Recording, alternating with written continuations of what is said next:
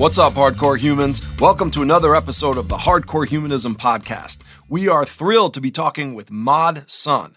Mod Sun is an acronym for Movement on Dreams Stand Under None. Mod is a singer songwriter, multi instrumentalist, and visual artist with a new solo album out called Internet Killed the Rockstar. Now, being an 80s guy myself, I immediately harkened back to my youth and seeing the first video ever to appear on MTV, the Buggles song Video Killed the Radio Star. And what was so great about that song was it was signaling to the world that there was a new era of how we think about and relate to music and our rock stars. And it was that same revolutionary spirit that drove the conversation Mod and I had, where he talked about how his own artistic path involves deconstructing and reconfiguring the definition of what it means to be a rock star. Now, at Hardcore Humanism, our goal is to help you apply the principles of humanistic psychology so that you can break free from conventional expectations, find your purpose in life, and work hard to achieve it. And one difficulty that many people have in pursuing their purpose is that they feel as though that when they're young, they get to have an exciting, wild, and carefree life, but that when they become quote unquote grown up, they have to settle down and leave that feeling of freedom behind. It's only our rock stars who get to keep the party going with the sex, drugs, and rock and roll lifestyle. But what Mod talks about is that for him, keeping the party going actually means living not only a free and creative artistic lifestyle, but also a healthy personal lifestyle. And to Mod, this means a rock star life that is truly sustainable, not where he has to choose between burning out and fading away. So let's hear what Mod has to say.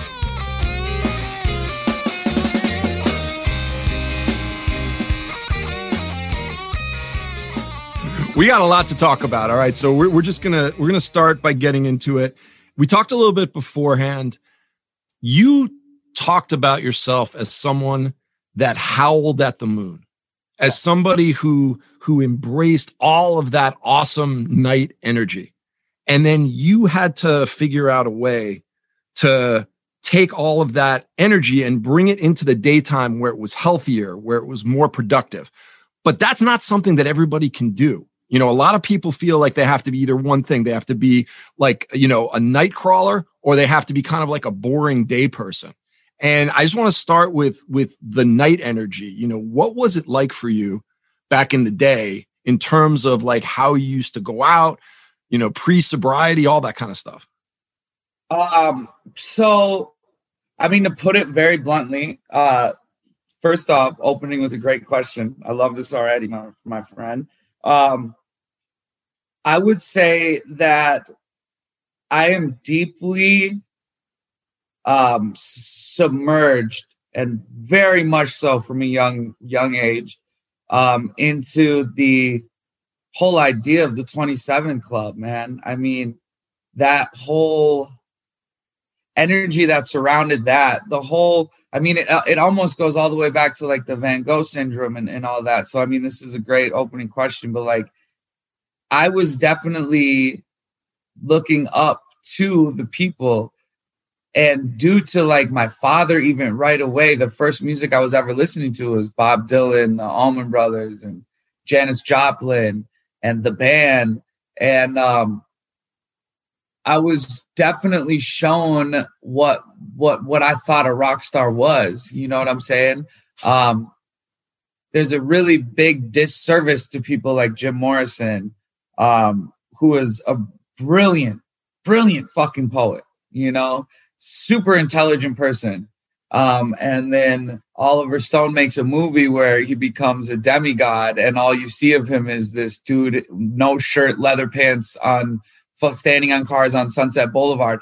I mean, bro, ingrained into my memories watching the Doors movie when I was far too young to watch the Doors movie. You know what I'm saying? I was sitting there in the room feeling so fucking weird. I was watching it with my older cousins who kind of knew what was going on in the movie because you're watching this dude when that desert part hits in the movie and they're fucking out in the desert tripping. You, it doesn't matter if you know what tripping is or not yet. You can feel this weird fucking thing going on, man.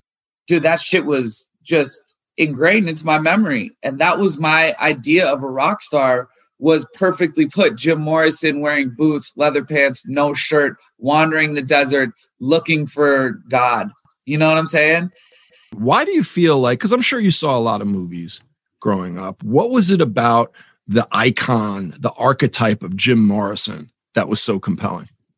Uh, great question. I'd love to give you the perfect answer here because that is truly um, one of the building blocks that created me.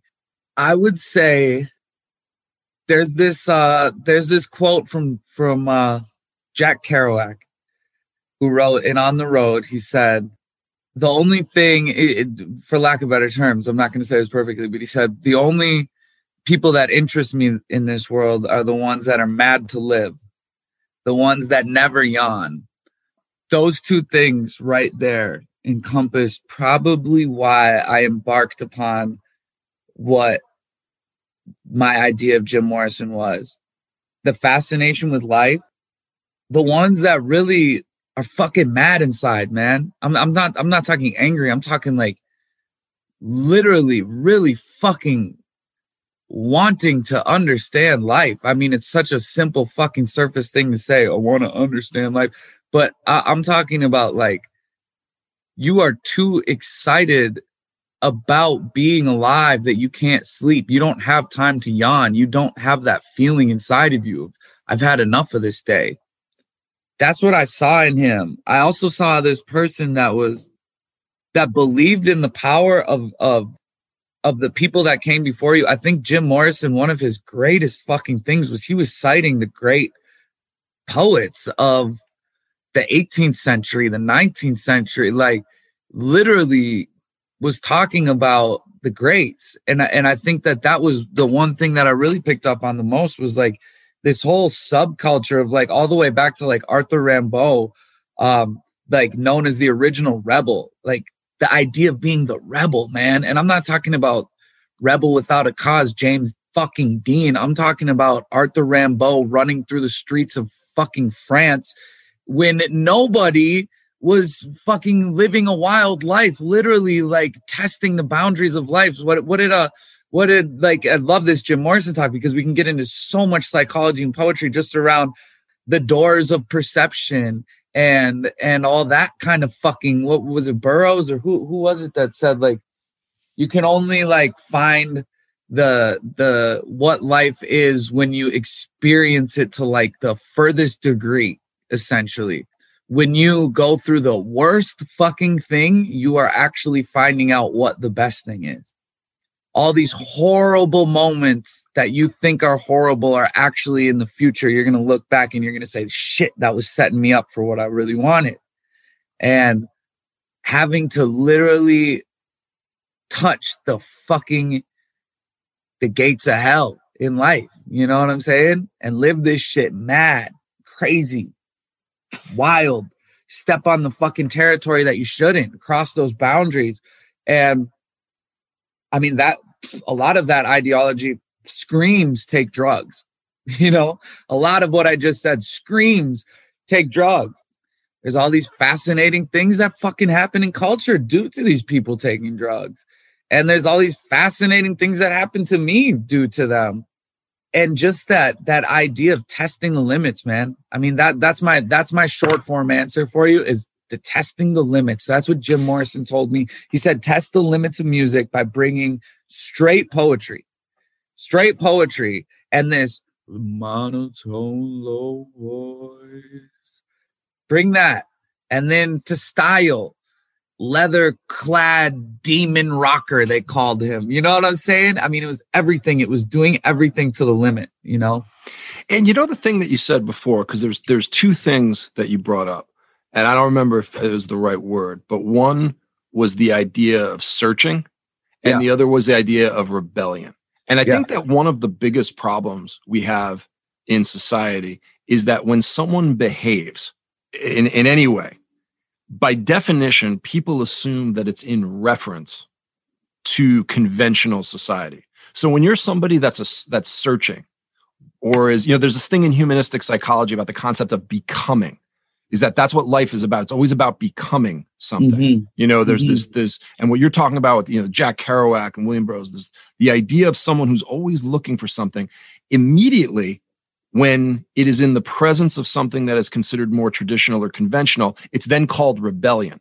which by mm-hmm. definition means that it's understood in reference to convention. And that already misses the point because you don't know necessarily that these people were being intentionally rebellious. You might have labeled it as rebellious because yeah. you think it's rebelling against you, but that's not where they were coming from. And it changes the whole way that people look at somebody like that. Instead of being a searcher, instead of being a seeker, it's like, oh, they're a rebel which is which is nice on on one level, like in a kind of I guess a punk rock way, but it's not that great because you're already now having to define yourself in reference to a, a convention that you don't even agree with. I mean, absolutely. I mean the the the boundaries that a word um can create just in general, the idea of selfish being a fucking bad term, but it literally being the savior of your life is if you put yourself at the fucking top, my friend. Like you know, that whole idea. Um, rebellion, you know, like it is a fucking tricky one again because it's like rebellion, you kind of think that you're hurting. It almost sounds like you're hurting someone, you're doing something wrong, when really a lot of rebellion is self fucking rebellion. It's you doing something differently and putting yourself, I mean, just dressing differently in high school. I'll tell you what, like, just to put it bluntly, if you dress differently in high school, that's about as damn rebellion as you can get to just knowing that you are fucking the one that's going to get the fucking the brunt of being different i think that's like the source of rebellion is is putting yourself on the front line to get take to, torn apart you know and, yeah and it's that i remember in the movie under siege like tommy lee jones was talking about the concept of revolution you know what i mean as opposed to movement the idea of something and again that term revolution is is generally used in a kind of negative aggressive violent way which obviously in some ways it is but but in concept the essence of it is let like why aren't we continuing to re-evolving correct yeah. yeah. would that be the definition of revolution in some sense and and it's like why are people so scared of that because they are like it's it's a very frightening thing well I, I can tell you why i think because oh. here's here's a great way to put it, dude. When you're right, they call you a genius, and when you're wrong, they call you crazy. So we're all really walking on that tightrope of if this works, we're fucking great. If this doesn't work, they're gonna shit on me and I'm crazy. And and that's the thing that that sucks. And this is one of the things that when I started talking to people who are at different levels of celebrity and and they like and it's this this shitty thing that we do where it's just like you said we if if somebody goes through the exact same path and winds up on top everybody pats him on the back you know spend spend 20 years dedicated in your basement to writing songs and whatever if you come out 20 years later and you're writing hit records everyone says like oh yeah you know they really knew what they wanted good from the thing beginning. you did that good thing yeah. you did that man but you do that but you do that for 20 years and you write those you know you write different songs and they don't hit everyone was like well, what the fuck you been doing your whole life? And that sucks because there's no there's no respect for process. There's only respect for outcomes, which makes the idea of going for it so much more damaging for people, you know, Absolutely. on all levels, because there's all that fear.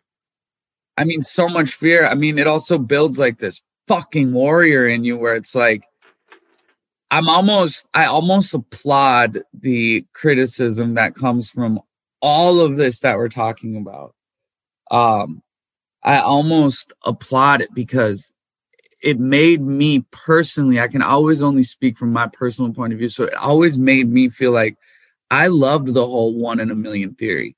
Like when I grew up, that was a real motherfucking thing. Was when you said, I'm going to be in a band, I'm going to make money off music. And they said, that is one in a million. And it made me have to, inside of my heart, say, perfect. I am that one. I am that one. Great. And that makes you feel fucking isolated from the world because all of a sudden there's not room for two. Right. And like, as damaging as that is, that's a lot of the warrior spirit that goes into fucking fearlessly making art because all it is is that that amazing painting that Van Gogh painted and he couldn't fucking sell was while he was alive, it existed. It fucking existed it wasn't worth shit until someone said that's worth shit. I mean, that's the fucking weird part about art is that like if it's not witnessed, it's not a masterpiece. It has to be witnessed. It has to be judged. has to be put in front of people. Otherwise, it's nothing. It's literally nothing. It's fucking it's insane. But it creates this warrior spirit, man. And like that's why I feel like there's like why I love doing something like this with you is because I can obviously tell that that you're operating on a I mean no no judgment to to general population, but I mean, there's obviously a deeper way of thinking. And it's like just anyone who wants to fucking talk psychology is like operating on a different level. But like, I feel like the the whole place where art lies is that like it has to be this ultra scary place to be. It has to be scary and uncomfortable, you know? And I think that's Jim Morrison. It exact brings it around. It has to be scary and uncomfortable, man. And like that's what I think creates this whole idea to, to to now however many years later we are from the start of the fucking universe we're still sitting here going why are we doing this you know what you're talking about it gets into i mean there's a lot of directions we could go so but i'm gonna i'm gonna take one that we were talking about ahead of time which is on one level there is a a very singular unidirectional path, like you said, when you're like, I'm going to do everything I can to push myself to the limit. That means staying up all night. That means taking drugs. That means, you know, getting just walking outside and starting to to get on the road, Kerouac style, Gump style, whatever style you want, right? And then the question is is that what happens when that all of a sudden feels like I got a choice here? Do I take that all the way to the Jim Morrison limit or do I say I'm I'm doing something that's edgy on artistic level, but it's unhealthy for me physically? And how do you how do you reconcile that moment with this like this pushing of your art? You know, because that's a tough thing to come to grips with. Great fucking question. And to be painfully honest, it's a very sad moment for an an artist. I, I imagine for other artists as well it's a very, very sad moment when you're making that decision because everything that we just spoke about, everything screams that if you tone down, your art will suffer. If you try to live a stable, healthy, mentally healthy, non-self sabotaging, Jesus Christ, if if you if you want to if you want to connect two dots together more than anything it's artist and self-sabotaging. Because the self-sabotaging the heartbreak quote unquote leads to your biggest love song. You know the um the uh the horrible misfortune that happened to you leads to the greatest fucking movie plot of all time. And it's a really sad moment to think that you are going to put your art second dude because i want to only be known for my art. I that that is really fucking matters to me. Um, I want to be, we just talked for 40, I'm sorry, probably 25 minutes about Jim Morrison, dude. I want in a hundred years someone to do that about Mod Sun. I do. I want them to pick apart everything and learn from what I did and all that. And it was very scary to think about putting my art second and putting my future first. And it was that moment where I really had to consider myself standing there in the future and looking at myself and being like, dude, I personally don't think that anyone that died in the 27 club wanted to die at 27. I personally don't think. I don't know. That's my that's my take on it and these are my heroes and if i learned anything from them it would probably be to live past 27 right it wouldn't be the notes they hit or the the words that that he used or the clothes they wore it would probably be to outlive them i had to really deeply consider these things and and what became what what was such a scary fucking thing actually became the easiest transition of my life and the best thing for my art ever. Thank you god to that.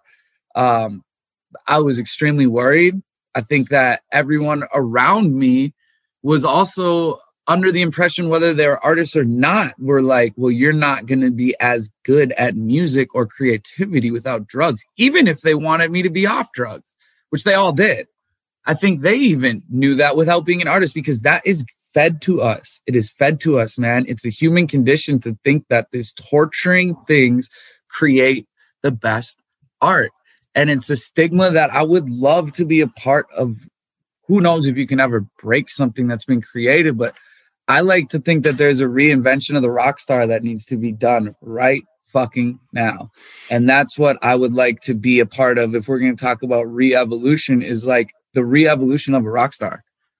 Yeah, and you you know one of the things you're talking about, you know, cuz I know you come from, you know, somewhat hardcore, post-hardcore, and you know one of the things that was always to me so impressive about hardcore was was two things. One is the reconceptualization of a rock star, number one. And number two, just the idea, you know, with Ian MacKaye and like the idea of straight edge, like just the mm-hmm. idea, you know, I mean, obviously, I'm sure that there were some people who were, there were plenty of people who were actually sober, but maybe didn't say anything about it. But to definitively say, yeah, you can do this, you can yeah. make, in, you can have a movement, incendiary, edgy music, sober, and and redefine the whole concept of a rock star. That that I agree with you. I think that's the next level that's starting it's starting to happen more because rock stars being redefined in so many different ways. Absolutely. I think it's really um a pivotal point in time right now of where something that's created our biggest uh crutch as far as showing the world a fake us, which we'll say is the internet. I think that that's also going to be the fucking thing that creates the most honest version of human beings that, uh, that could have ever existed because that's what the fuck it is, dude. I believe that uh, that the the longer we go, the better we get, dude. I do. I truly believe that. I believe that the youth is fucking back in charge, man. Like they're defining what is is relevant and it's not a bunch of fucking idiots telling you what is cool when they have no idea what the fuck is going on. I think now is the the opening of all these uh, gatekeepers being removed from the picture.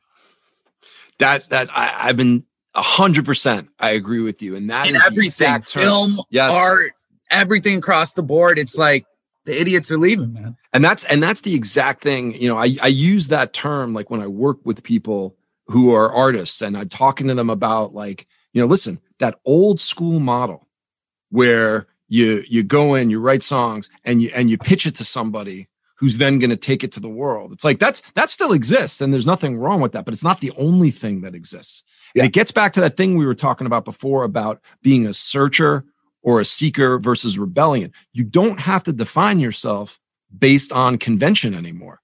You could just be you could just be you and find who is who's your tribe who are the people that you connect with where's your culture? And that that is a power that we haven't fully fully realized yet. I think it's going to be when like your generation is at the end of life and we see everything that's been done people are going to be like oh wow that's now we can see the pathway. Now we see what that could be. Right. I agree with that i agree with that all right I'm, I'm digging everything you're saying. I think that that idea of redefining a rock star, okay, but it starts with the fundamental premise. It starts with, and maybe it's a question: How do you get that energy, that crazy in a good way, and even sometimes maybe in a bad way, energy into your art in the light of day, instead of like in the deep dark night, metaphorically and practically? Because that's a tough thing to do. Um again, great, great question. Really great at what you do. I appreciate doing this. I do a lot of interviews where it's just like, oh, feed me something good for once. Let my soul speak Jesus. Um, so thank you.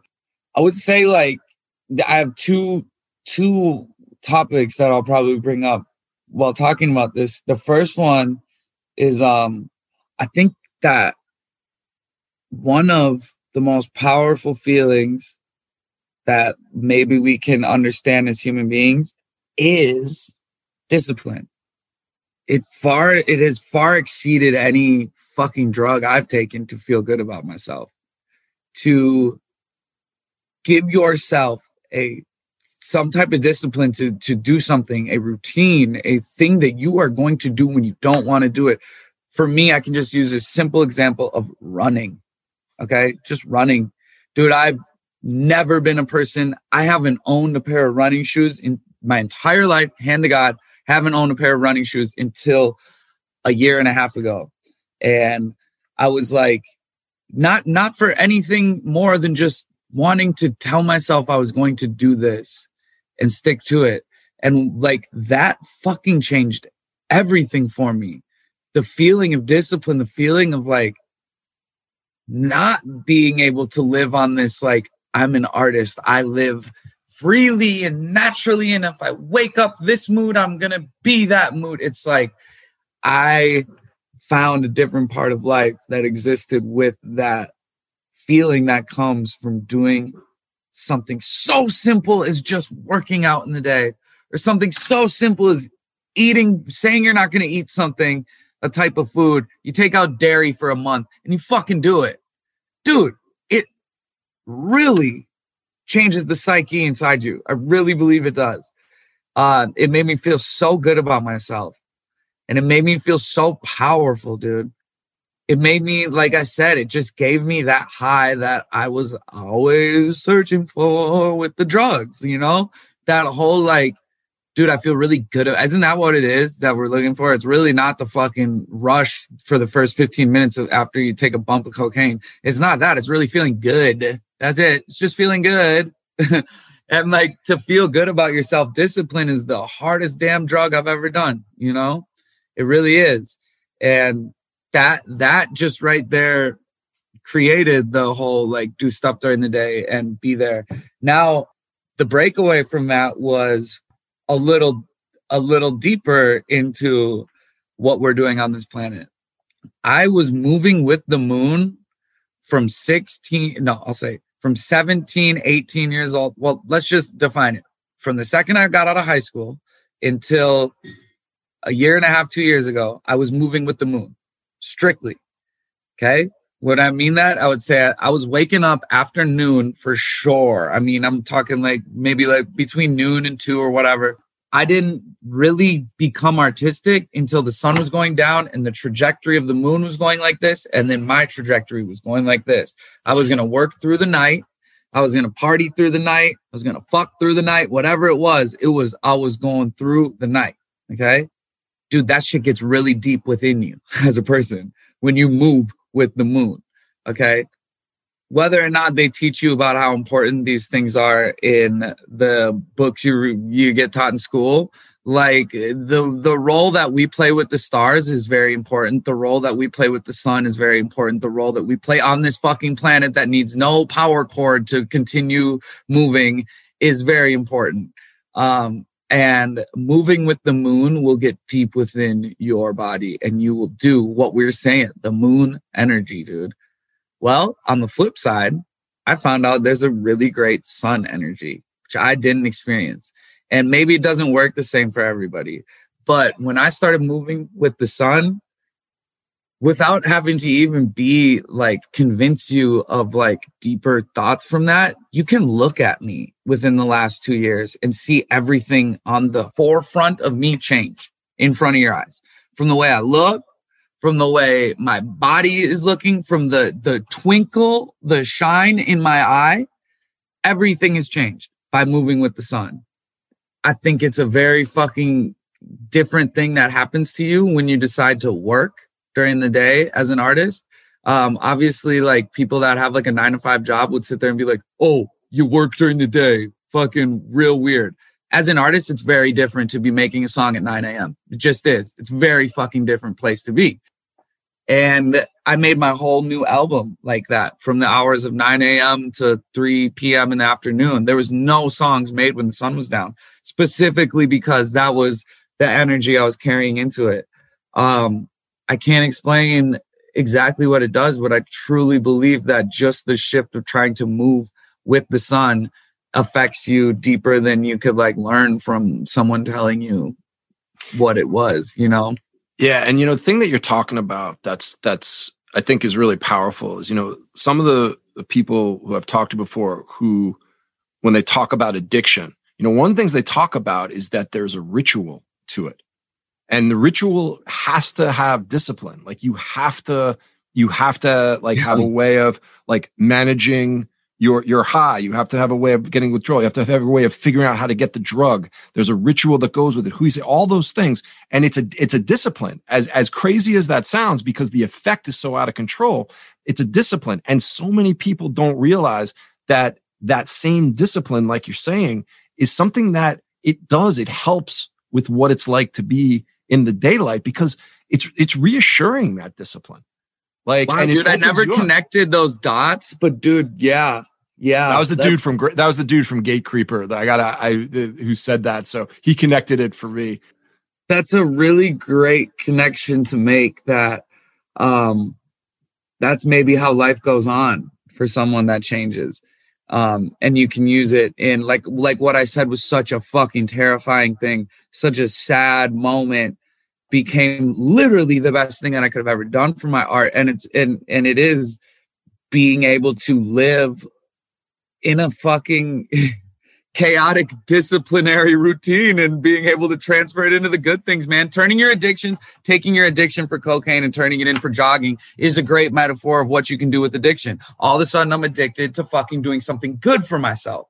That was fucking insane to me. I was addicted to doing it and it was good for me. What? Like redefining a rock star, redefining a term. When did, when have they ever told us addiction can be good? Ever, ever ever, bro. But addiction to the good, right things is is the best addiction you could ever have. It's one of the biggest. I think it's one of the biggest things that happens in in recovery. It's one of the biggest problems people have is that, and there's this whole thing like motivational interviewing because the way that people used to get people better was through interventions, and they would just sit there and they'd be like, "This is why you fucking suck. This is all the things that you yep. did to me," and and you know, but motivational interviewing said, "Hey, take a step back. Hard drugs have no major label marketing. They have no like newspaper. They have no whatever. And yet everybody's doing them. Everybody's found them. Have you ever stopped to think that maybe you should start with, well, like, but why are you doing them? You know, and because every time someone comes in in the office, they're like, I can't believe I do this. I can't believe I do. I, I can't believe I drink. I'm like, I mean, you can't believe you drink. Drinking's fucking awesome. That's why you drink. Like, you, if you're not going to start with that, because yeah. your behavior is telling us yeah. that there's yeah. something great about drinking. You got to start with that.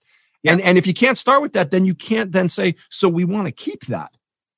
Right. Wow. And that's what you're, that's what you're, you're talking about. Like we want to keep the good. We don't want to take the good away from you. You know, very, very, very fucking heavy. like very heavy, dude. Bravo. Um, drugs have no major label marketing. Fucking insane quote. That might be the name of my next album. which made me think when you said that is like, okay, so why don't we break apart how the fuck these things are finding us? Maybe we're not looking for the drugs. Like, why don't we break apart how the fuck these things are finding us and then look at that? I mean, that's a fucking psychological standpoint right there. Well, it's that idea. It's that idea of being a seeker. And this is the thing that sucks so much is because, like, it gets back right into that thing with the art. You know, just because you wound up at drugs doesn't mean not you but anybody doesn't mean that the whole thing was bad. And that's the feeling that we get. It's yeah. like and and and if you if you invalidate someone's entire path you know you're leaving them you're leaving them with nothing. Like you're leaving them with absolutely nothing. It's like okay so you got to be a hollowed out shell of a human being to embrace recover and look sometimes people get that way when they're using that much so it's okay for them. Uh, but sometimes yes. people aren't. That's why when you're stepping up and talking about this stuff and people say hey like there's a way of doing this that that actually can be fantastic and you get some of those needs met. That's you that's know, important.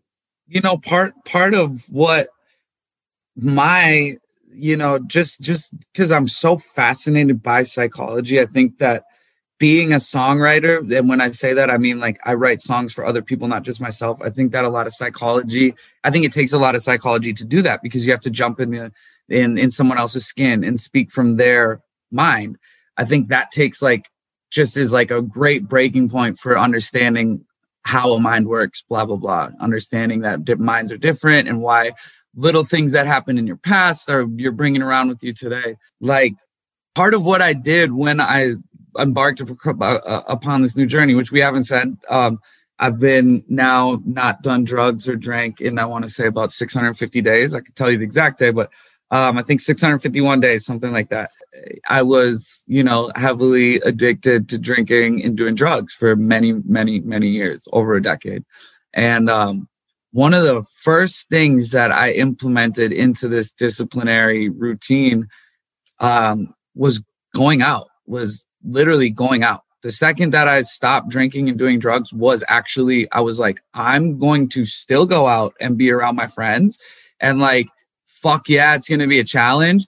And um, that's part of part of me being like, there's there's this that whole when you said becoming like a shell of a human being when you become sober and all this stuff is like, dude, I thought that. I thought that. I literally thought that's what was going to happen. I literally have been bred to think that getting sober, the word sober, not the fact that you don't you don't drink or do drugs, that's totally fine. Like you've never done it, that's totally fine. But the fact that you used to and now you don't, like I felt like I was less of a person because of that, or something just taught to be now I'm different. Now I'm the outcast or something. Um, I really wanted to change the ideology of people for that. And like, yes, I have um, I'm aware that I have a platform. I'm not speaking to the entire fucking world, but I have a platform to speak to some people. And like the people that see me going, okay, this dude is literally three weeks sober and he is in the club with all his fucking rock star friends and they're all drinking and he's sitting there drinking a fucking Shirley Temple. I want you to see that. And I don't want you to think that, yes, maybe I do want you to think actually that that's easy. And maybe I want to make it look easy because like there is a need to fucking change some shit up and make people not feel like you're becoming a different fucking person or you can't be fun or you're losing your edge, dude. Like you're losing your edge. No, fuck that, bro. Like this is a new age to like maybe I just gained my edge, you know? I'm I'm for damn sure I'm the outcast in the scene for sure and I've I've enjoyed being the outcast forever, you know? It's you know, I, I gotta I gotta shift a little bit because I I you know, we were talking on that point, we were talking a little bit about Grease 2 at a time. And I told yeah. you the fact that, and I, I think I, all right, just follow me on this. I, I think I figured out something was gnawing at me about this, but now that you're talking, I think, I think this is what it is on a deeper level. And you tell me if you think this is fucked up. It's occurring to me that fucking Michael Carrington was the first time, and you tell me if this is wrong, because it might be wrong. It was the first time that a cool writer was revealed to be a nerd and it still was okay. In fact, not only was it okay, it was better. It was the first time I don't remember there ever being a time. This is now fucking me up because I, I think this is what it is. Because th- this is making you the Michael Carrington of our uh, of your generation.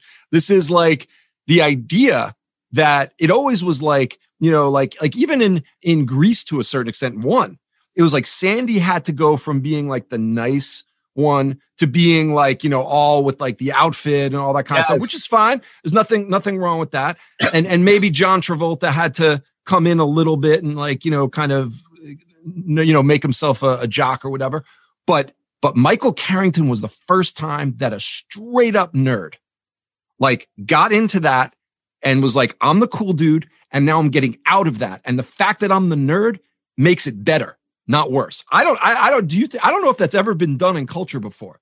I know. I think. I, th- I think you're right. I think you just connected that. I know. What? Like, yo, again, bravo.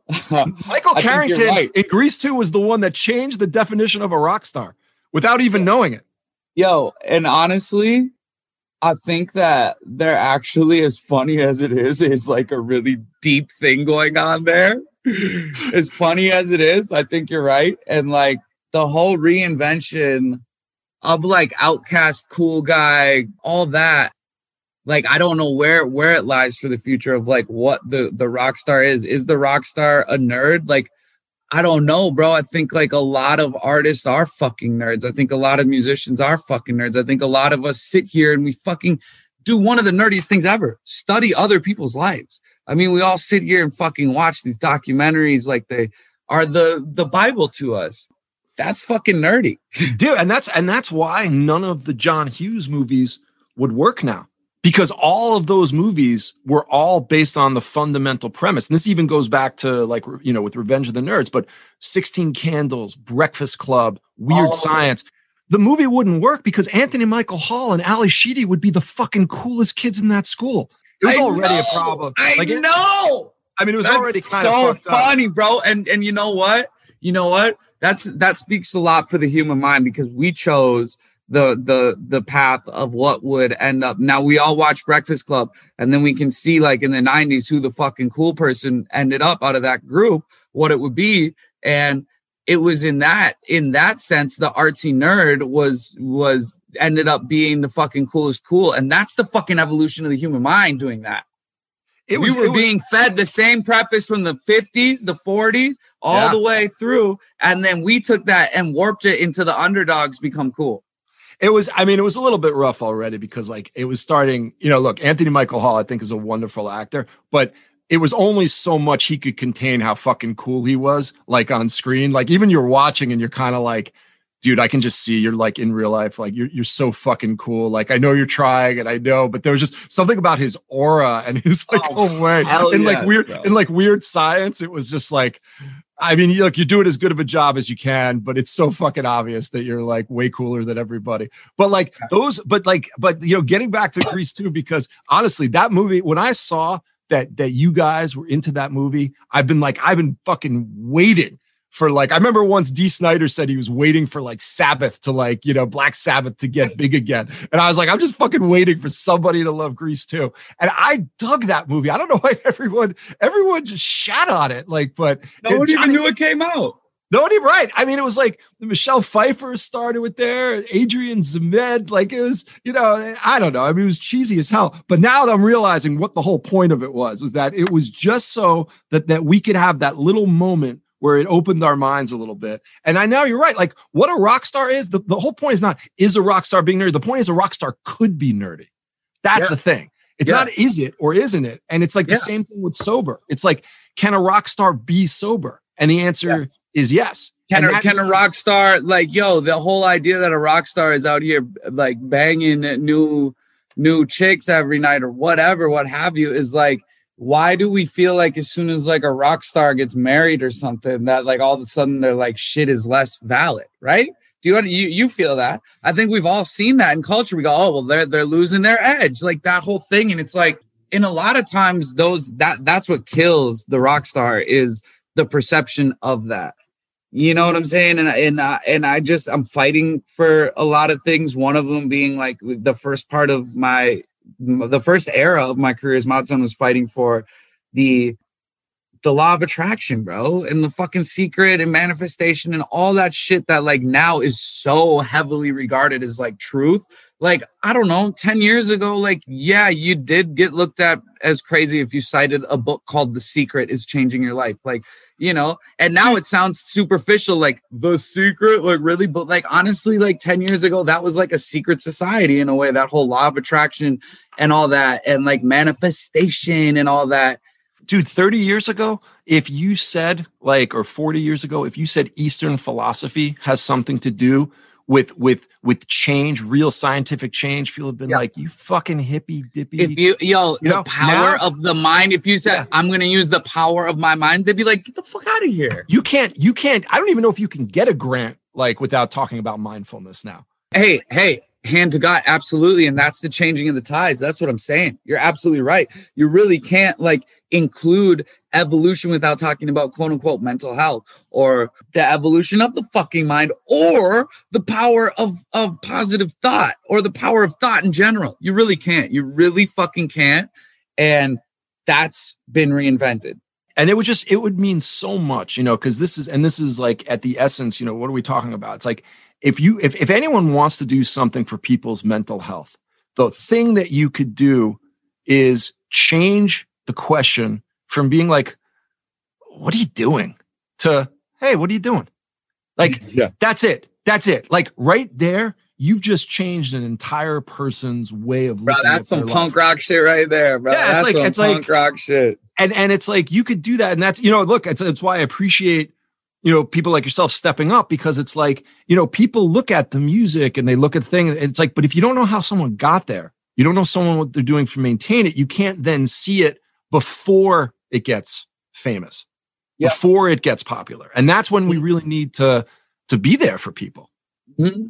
Absolutely. I think I'm really trying to like define the balance of what sharing and oversharing is as well right now like through my art like um understanding that there's like a very very useful part of sharing personal parts of your life with your audience whereas bands you know from the 70s like dude you got their music and you got that's that's it. You didn't get their fucking hey this is how i feel today and you didn't get to go hey dude how do you feel today? It just didn't happen.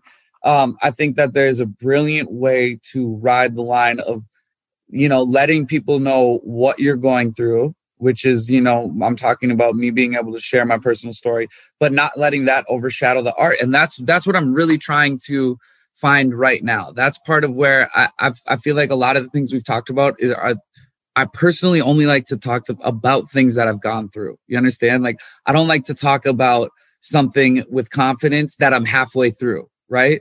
I like to get through it and then you know now i'm 650 days without drugs and alcohol Granted, to a person that's 30 years fucking sober, I'm in the baby territory. But I can also say that I'm not 30 days there. I'm I'm deep into it now. I can speak on it more.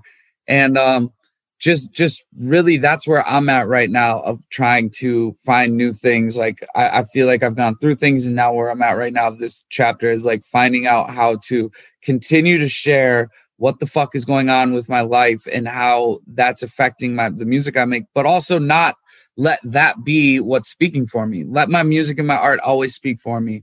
But I want them to get to know what it what I want them to know what it's like to know an artist in 2021 without knowing everything about the artist in 2021. You know? Uh, all right, man. Listen, I, I can't tell you how much fun it's been talking to you. I'm so psyched. Uh, you know, listen, on a personal level, it's just been it's been it's fun as hell talking with you but also like i'm learning a lot. I'm hoping everybody learns a lot. And you know look you're having a lot of success personally and professionally man. Getting sober uh you know doing your music man. Just congratulations and honestly best of luck to you. This is uh it's a fantastic story and i'm i'm so glad it's happening for you all right, man. Thank you so much. I appreciate you having me. Like I said, man, long live good journalism and good conversation. That's the real cool. The real cool is having something to say. You definitely have a lot to say, my friend. I appreciate it. We'll have to do this again soon.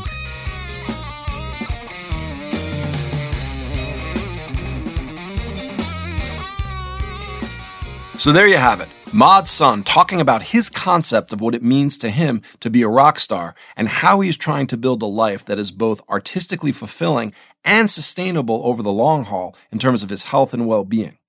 Now, there was a lot to take away from the conversation with Mod, not the least of which is my hope that there is a revival of interest in the movie Grease 2.